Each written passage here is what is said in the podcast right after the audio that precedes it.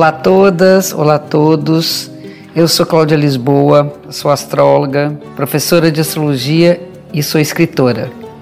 Sejam bem-vindas, sejam bem-vindos ao podcast Astrologia com Cláudia Lisboa, um espaço para a gente falar um pouco mais sobre como a astrologia influencia vários aspectos da nossa vida e para ouvir em primeira mão, assine ou comece a seguir o podcast na plataforma que você preferir.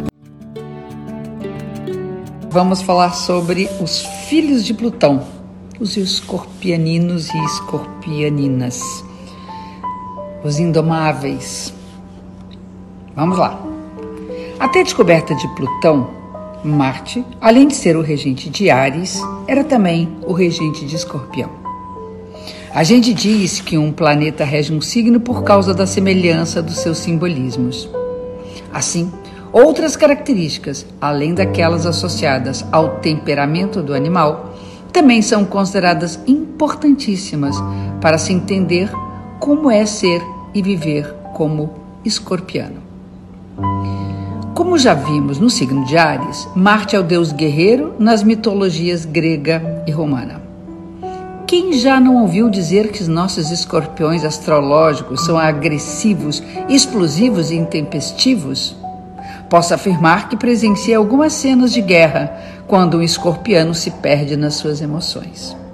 A diferença do Marte ariano para o Marte da nossa poderosa serpente é que o primeiro representa o grito de guerra para enfrentar o inimigo, e o segundo, um grito incontido de desespero, raiva e comoção por ter que enfrentar algo que foge do seu controle.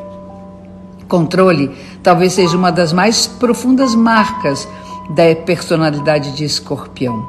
Já viu algum relaxado? Eu nunca vi, nem mesmo nos braços de Morfeu. Em todo caso, sinto haver uma parte guerreira em todo bom escorpiano que se preze.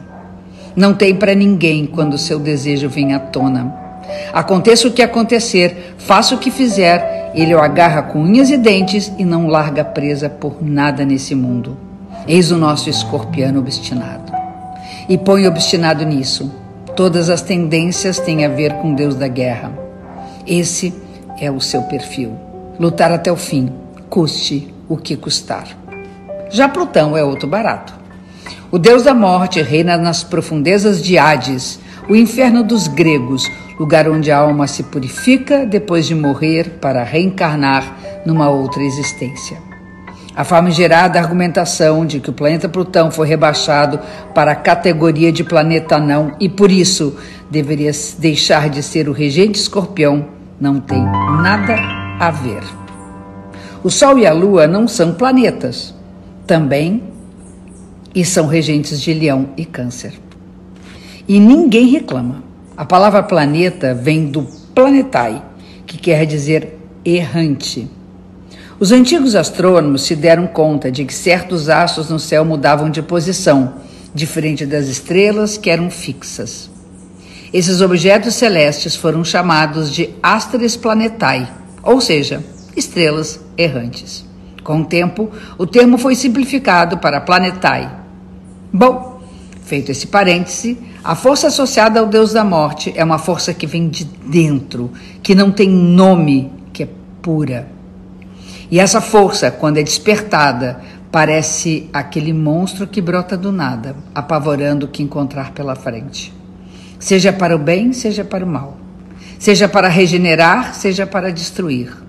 Quando se trata de Plutão, os escorpianos não se dobram por nada, só mesmo para a sua própria destrutibilidade. A Aninha fala que os maiores voos e também os maiores tombos de um escorpião são movidos pela paixão. É nossa maior força e nossa maior fragilidade ao mesmo tempo. Um escorpião apaixonado é capaz de tudo, não retém nada, se joga e vai. E pode, inclusive, ser bastante destrutivo.